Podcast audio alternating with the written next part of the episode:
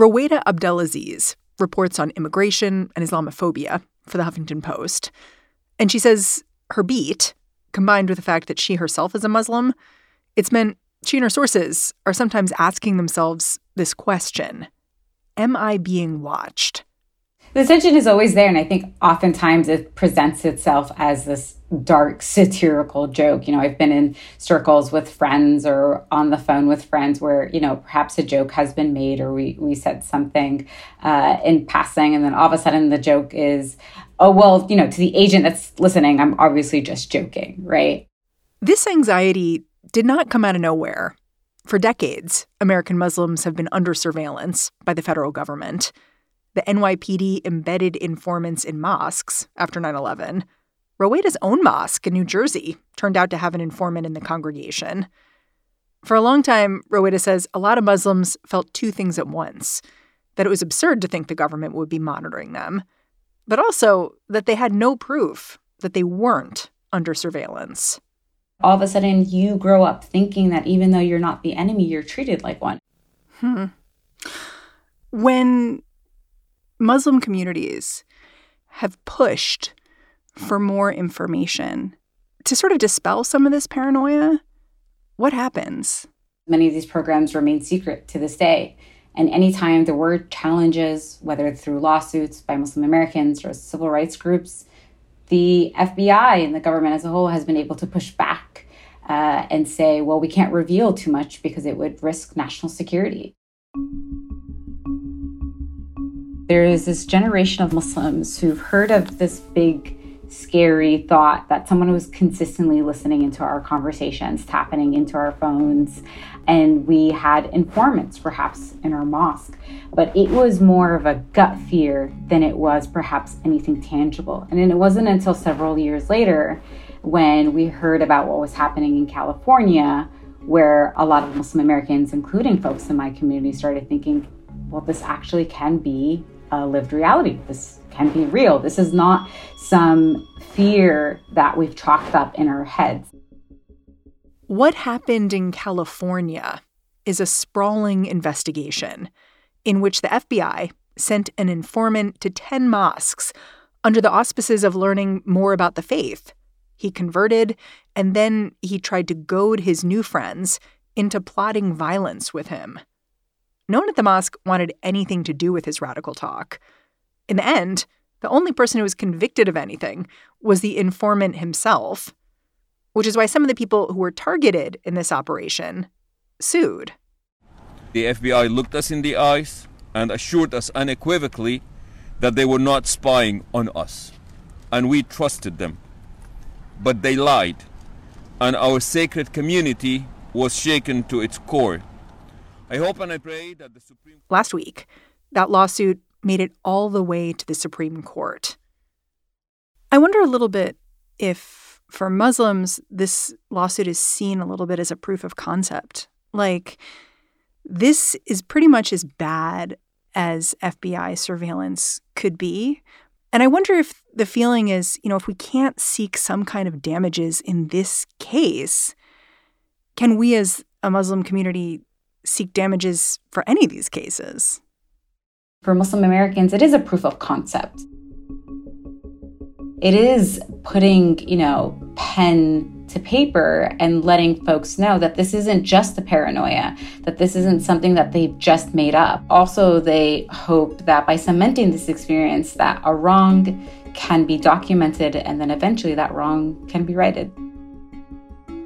Today on the show, can the government continue to claim that national security trumps the civil rights of Muslim Americans? The Supreme Court is set to decide. I'm Mary Harris. You're listening to What Next? Stick around.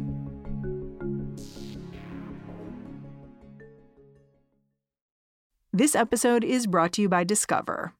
When it comes to your finances, Discover wants you to know they are the credit card that is always there for you. With 24 7 US based live customer service, everyone has the option to talk to a real person anytime, day or night. Yep, that means no more waiting for quote normal business hours just to get a hold of someone. We are talking real service from real people whenever you need it. Get the customer service you deserve with Discover. Limitations apply. See terms at discover.com slash credit card. The plaintiffs in this case are three men named Yasser Fazaga, Ali Malik, and Yasser Abdelrahim. Fazaga was an imam at the Orange County Islamic Foundation in Southern California. Malik and Abdelrahim were congregants nearby. But before I tell you about their complaint, I think it's helpful to have a little context. Back in 2006, when this story begins, Muslims in Orange County were worried that the federal government was spying on them. And they were worried enough that they actually had a town hall with the head of the FBI for Los Angeles. He reassured them they were not being surveilled. Filmmaker Sam Black unearthed a recording of this moment. You can hear the crowd laughing in disbelief when the FBI official denies that they're keeping watch on the community. If we're going to come to mosque to come to service, we will we will tell you we're coming to service. Without anybody knowing. But what I'm saying, FBI, we will tell you we're coming for the very reason we don't want you to think you're being monitored. And just a few months after this promise, the FBI placed an undercover informant in that very same mosque and others nearby. The goal was to spy on congregants. The informant's name was Craig Monteilh. Craig Monteilh himself started working for the FBI after 1986, where he was caught in a drug investigation, and the FBI gave him two options become an informant for us or go to prison. So he chose to become an informant and started to do that for more than two decades. And it wasn't until 2006 where agents with the FBI, specifically in the counterterrorism unit, told him about his new assignment where he would go to Southern California and pose as a convert named Farouk El Aziz. He was supposedly of Syrian and French descent and wanted to convert to Islam. And so that's exactly what he did on a Friday during Friday prayers, one of the busiest days of the week for Muslims, converted to Islam in front of tons of congregants and started making himself well known. He met with various members of the Muslim community, including all three plaintiffs in one way or another. The operation was called Operation Flex uh, because Craig Monteilh was a bodybuilder for a really long time and loved working out. I think he said he had like 21 inch biceps, which is crazy. That's insane to even imagine. But I, all the plaintiffs that who I've spoken with have said one of the first things, you know, that caught their attention was that how physically big this guy was and how much he loved working out. And that was the way that he gained trust, especially of younger Muslim men. They'd be like, let's go to the gym together, let's chat, let's hang out. And so that's what they did for several months, all while he was secretly recording tons of conversations. So you talked about how Craig Monteilh entered this mosque, became Muslim, and then started talking to people at the gym. He even talked to the imam too. And my understanding is he even put a recording device in the imam's office, and he's a therapist. That's correct. And so as Craig Monteilh started to become more comfortable with members of the Muslim community, particularly these three plaintiffs, they met up at the gym, they met up at the mosque, they met up at the community centers and at coffee shops, while Craig was carrying a key fob that essentially was recording hours and hours of conversations that he's had with all of these individuals. And when the red flag started coming is when Monteilh started asking some questions that you know all of the plaintiffs deemed to be problematic. He started asking about violence in particular. He started asking about which imams in the socal community supported violence. And every time either ali malik or the imam or yasser abdurrahim tried to essentially course correct and tell him that this was incorrect this was not of the faith craig just became more and more bold and it terrified every single one of them Right. They talk about because he was so big, he actually kind of scared them. And one of the plaintiffs in this case actually confronted him and basically said, You got to stop talking about jihad in this way. Like, it's not what Islam's about. And I need to know where you're learning it so that I can, you know, sort of push back against whatever it is you're talking about here. Yeah, when I was speaking to Ali Malik uh, not too long ago, he mentioned at first he thought perhaps he is reading this information online. He's getting misinformation online because the internet can be a terrible place for uh, when we're looking for information about Islam, uh, just because of the Islamophobia uh, that is present. He thought perhaps he was being fed information that was incorrect. So he tried to ask him where he was getting this information and didn't want him to be overwhelmed, right? Anyone who enters a new faith community, it's very easy to be overwhelmed. And so all of these plaintiffs had just such good intentions and really did not think ill of this man because they thought, well, this is a new member of the community. This is someone who we want to befriend. This is someone who is probably super innocent and just doesn't know where he's getting his information from. So let us all kind of team up together and give him the correct information. And so I think all of that just adds to the shock and the violation and the betrayal that they all felt, you know, having this person welcomed into their home, meeting their family, trying to, you know, help him navigate this new life he was on, to only to find out that none of that was genuine. And in fact, he was trying to entrap them. How was Craig Monteilh's surveillance ultimately uncovered? After Craig started asking uh, particularly problematic questions about violence. Soon the Muslim community started talking to one another. Friends of friends started finding out that they he wasn't the only one that they were asking, and so they the Muslim community ended up going to the local leadership uh, at the mosque, and then the mosque called the FBI themselves warning them about Craig and his rhetoric. Because again, the FBI had a working relationship with the Muslim community, was actively going to the mosques and engaging with Muslims. And so eventually, when they started reporting uh, Craig Monteilh to the FBI and found that the federal government had a very lukewarm response, they didn't jump at the opportunity, they didn't press for further information. This is when suspicion started to really arise. And then soon, Craig Monteilh himself came out publicly and said that he was a paid informant working for the federal government. How did they respond when they learned that? Because that's like a whole other twist that we've reported this person, but actually this person worked for the FBI. So then what does that mean that he was speaking about, you know, violence so freely? The experience hit these young men hard. You know, one of the plaintiffs told me that he temporarily stopped going to the mosque because he was so fearful and because of the trauma. Uh, others described to me a sense of paranoia. You know, Ali Malik described it as like being in a marriage and the whole time your spouse was cheating, except that it made it more traumatic for him because he wasn't cheating on just him, but on his entire community. So the sense of looking over your shoulders when you're walking, when you're talking to someone, you know, another Muslim that you just met. You don't know if that person is uh, genuine in their interaction or someone who's also paid by the federal government. Um, for Ali Malik, it changed the course of his career. He was someone who wanted to go into foreign service work and now works in medical sales.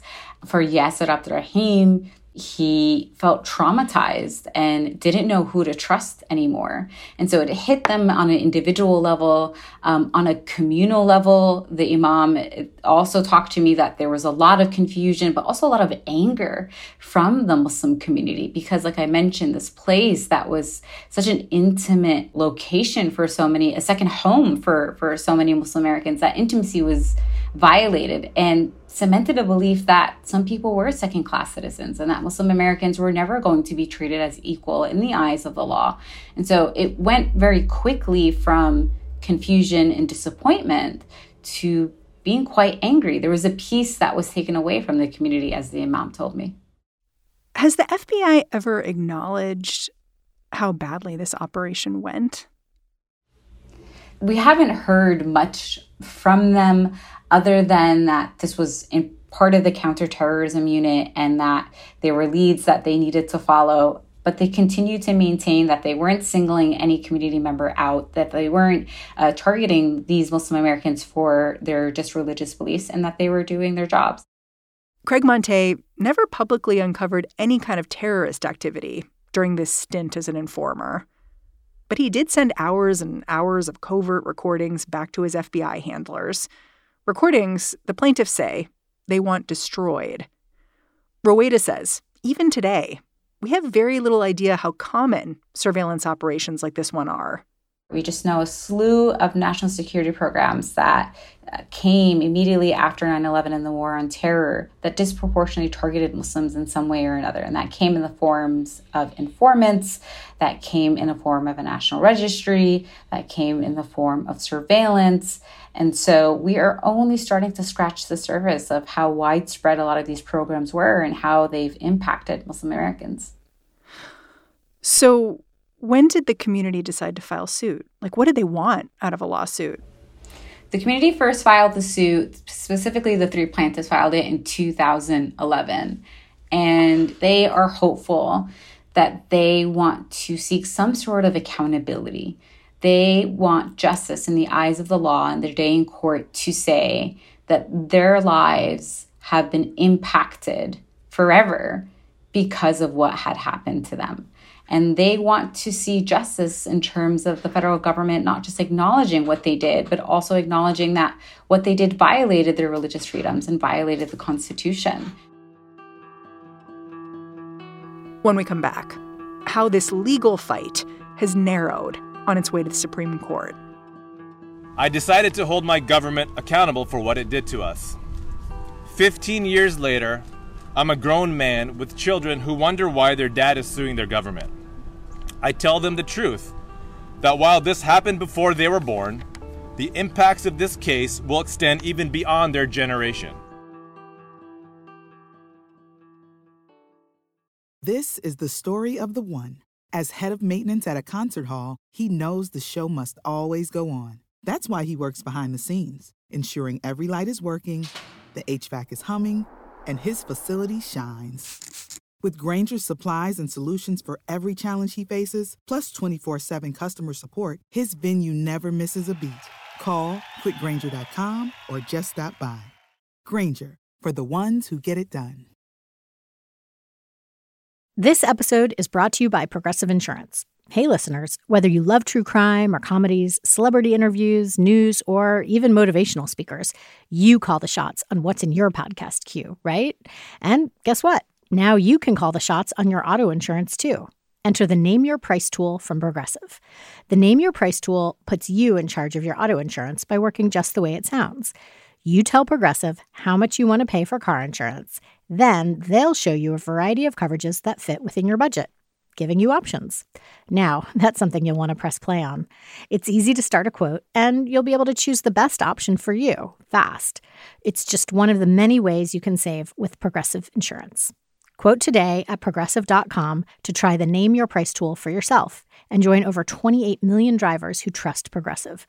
Progressive Casualty Insurance Company and Affiliates. Price and coverage match limited by state law. The important thing to understand about this Muslim surveillance case is that now that it's reached the Supreme Court, it's not actually a matter of deciding whether the FBI did anything wrong here, but whether the lawsuit can proceed at all. And that's because the FBI is invoking state secrets, a defense that shields the Bureau from revealing its operations and motivations, as long as they can claim doing so would endanger national security. The contentious nature of state secrets is one reason this case has been in process for so long. When the suit was first filed, a federal district court judge accepted the government's argument and dismissed it. And then, in 2019, an appeals court reversed that decision and reinstated the plaintiff's claims against the FBI. That decision then got appealed by the Justice Department and landed in front of the nine justices in Washington. So, walk me through the arguments each side made when they finally got in front of the Supreme Court justices.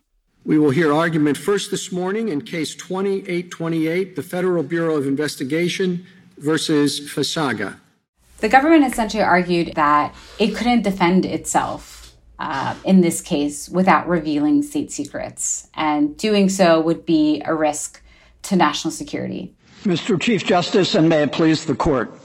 The state secrets privilege is firmly grounded in the Constitution and the common law and is critical to safeguarding the national security. The, the FBI also maintains that the case doesn't just doesn't have any merit and that the government doesn't target anyone solely due to their ethnicity or their religious backgrounds. For the plaintiffs, they argued about the issue of freedom of religion, privacy and unchecked government power.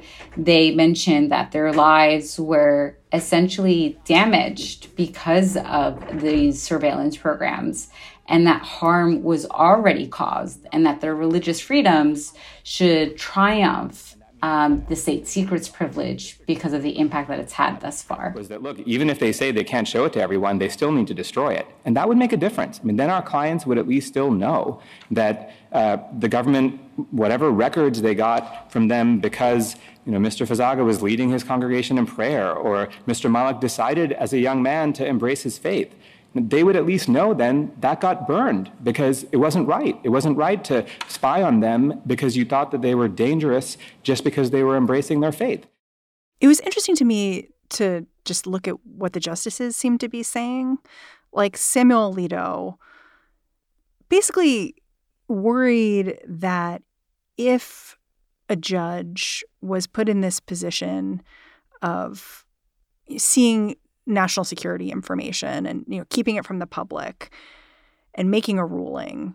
He called it a star chamber. He's like everything's going to happen, you know, in this secret environment and then a ruling is going to come down and that's not consistent with due process. Basically, like the point of going to court is you air things out publicly. It just raises this question for me, which is what's the mechanism for accountability if it's not a lawsuit?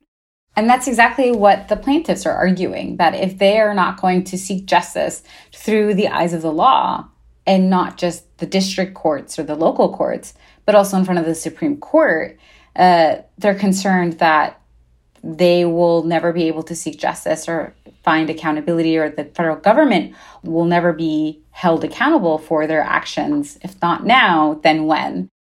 Is there any case from the past that either side is invoking to bolster their case? Like, is there anything we can look back on in the last few years that says, like, okay, well, maybe we'll go this way or that way? There's one particular case that the plaintiffs have mentioned that has them particularly hopeful, and that is the Tanzin v. Tanvir case. That was actually, uh, we heard uh, a ruling in December 2020 where the Supreme Court ruled that three Muslim men who essentially sued the government, particularly the FBI, because they alleged that the FBI put them on the no fly list in attempts to coerce them into becoming informants. And these men refused. And in this case, the Supreme Court ruled in their favor of saying that these Muslim men were entitled to seek damages from the federal law enforcement officers. Was the government claiming national security risk the same way they are here? Yes. So the fact that the Supreme Court ruled in their favor quite recently um, has these plaintiffs particularly hopeful. And the Supreme Court is sympathetic to religious freedom arguments. That's what they're hoping for.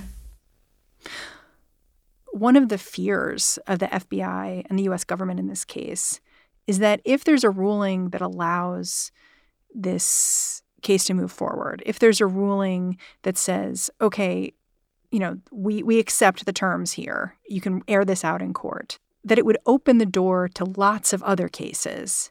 You know, the government would have to be batting down cases and maybe wouldn't be able to bat them down because of this Supreme Court ruling. And so all of a sudden, the government's business is just out there. Do you think about that at all? Like whether a ruling allowing this case to go forward would have downsides?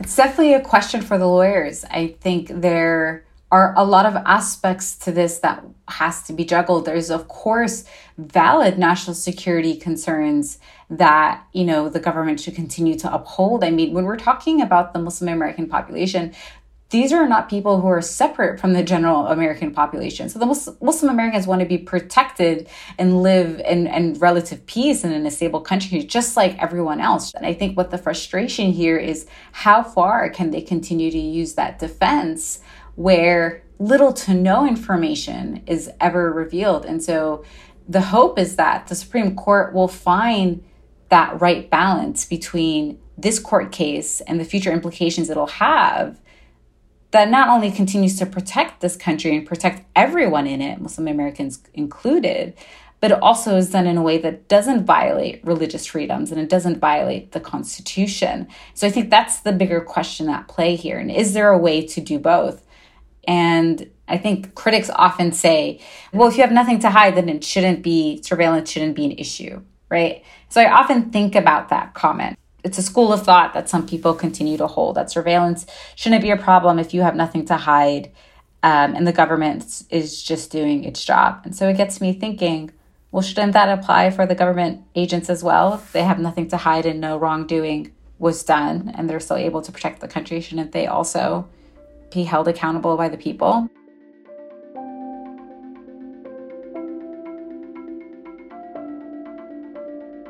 Rowaida, thank you so much for joining me. Thank you so much for having me. Rowaida Abdelaziz is a national reporter focused on immigration, Islamophobia, and social justice issues for HuffPost. And that's our show. What Next is produced by Carmel Delshad, Elena Schwartz, Mary Wilson, Daniel Hewitt, and Davis Land. We are led by Allison Benedict and Alicia Montgomery. Shout out to reporter Sam Black and the team at This American Life for collecting the tape that you heard at the top of the show. If you want to dive deeper into this case, I really can't recommend their reporting enough. I'm Mary Harris.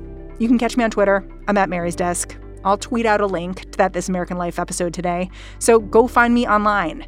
Meanwhile, I'll catch you back in this feed tomorrow.